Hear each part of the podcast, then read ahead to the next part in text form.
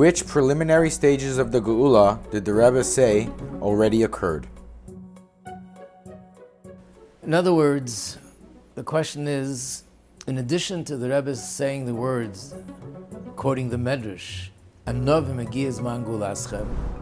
time of redemption has arrived, and that basically means and implies that very soon we're going out of Gullus completely. Hine, hine, zeba. In addition to that, the Rebbe pointed out that in some ways the process of Geula has already begun. And we see aspects of Geula that are unfolding in front of our eyes. So you're asking which ones? I'll point out a few that are found in the Sichos. One of them is in the Sicha of Parshas Mishpatim Tavshinum Beis. The Rebbe talks about the Kitzur Chabeisam Li'itim. One of the prophecies regarding Geula is that when Mashiach will come, the nations of the world will get together and they will unite in turning swords into plowshares. In other words, the opposite of the way history was for thousands of years, that the nations fought with each other, and it was just the very normal thing to do. Whoever is stronger conquers the other.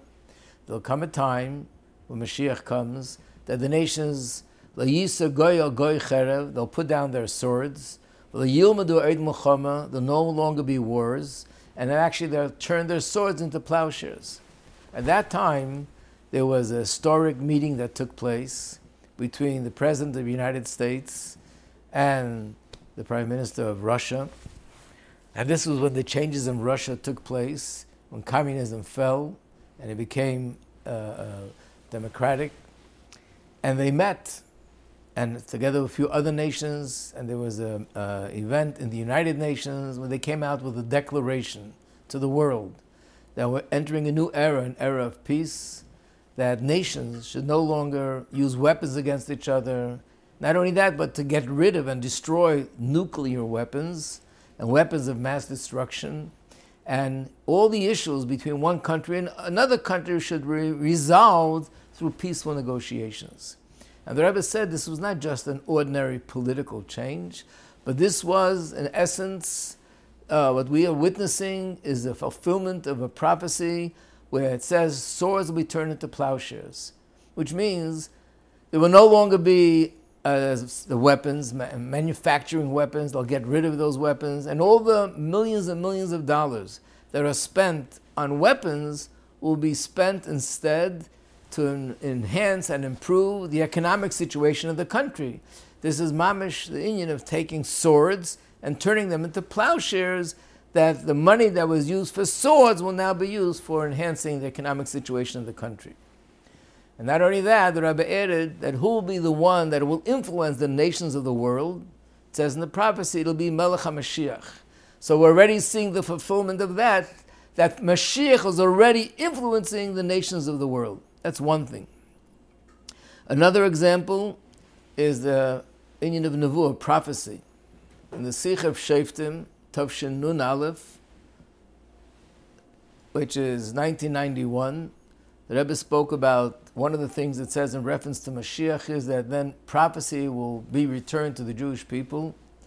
And the Rebbe pointed out that we're already witnessing that. In fact, these words and this message of Hine Zebah, Higiz Mangul the time of your redemption has arrived, and the coming of Mashiach is imminent, is being pronounced as a prophecy. So the Rebbe said we're already witnessing the return of prophecy to the Jewish people.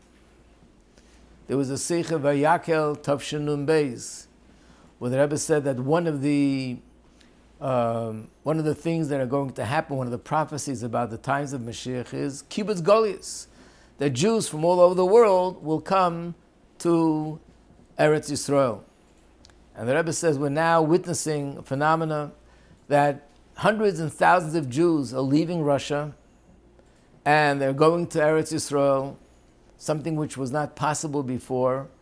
Again, this is not just a wonderful thing, a beautiful thing, a nice thing. We're actually witnessing the beginning of the fulfillment of Kibbutz Galuyos, that Jews who are spread all over the world will come and gather together to live in Eretz Yisrael. And another thing is the prophecy There's a pasuk in the prophet prophet book of Navi Micha, which says that just like you saw wonders when the Jews went out of Egypt, you'll see wonders when the Jews will go out of this gullus. And the Rebbe pointed out to the amazing things that were happening.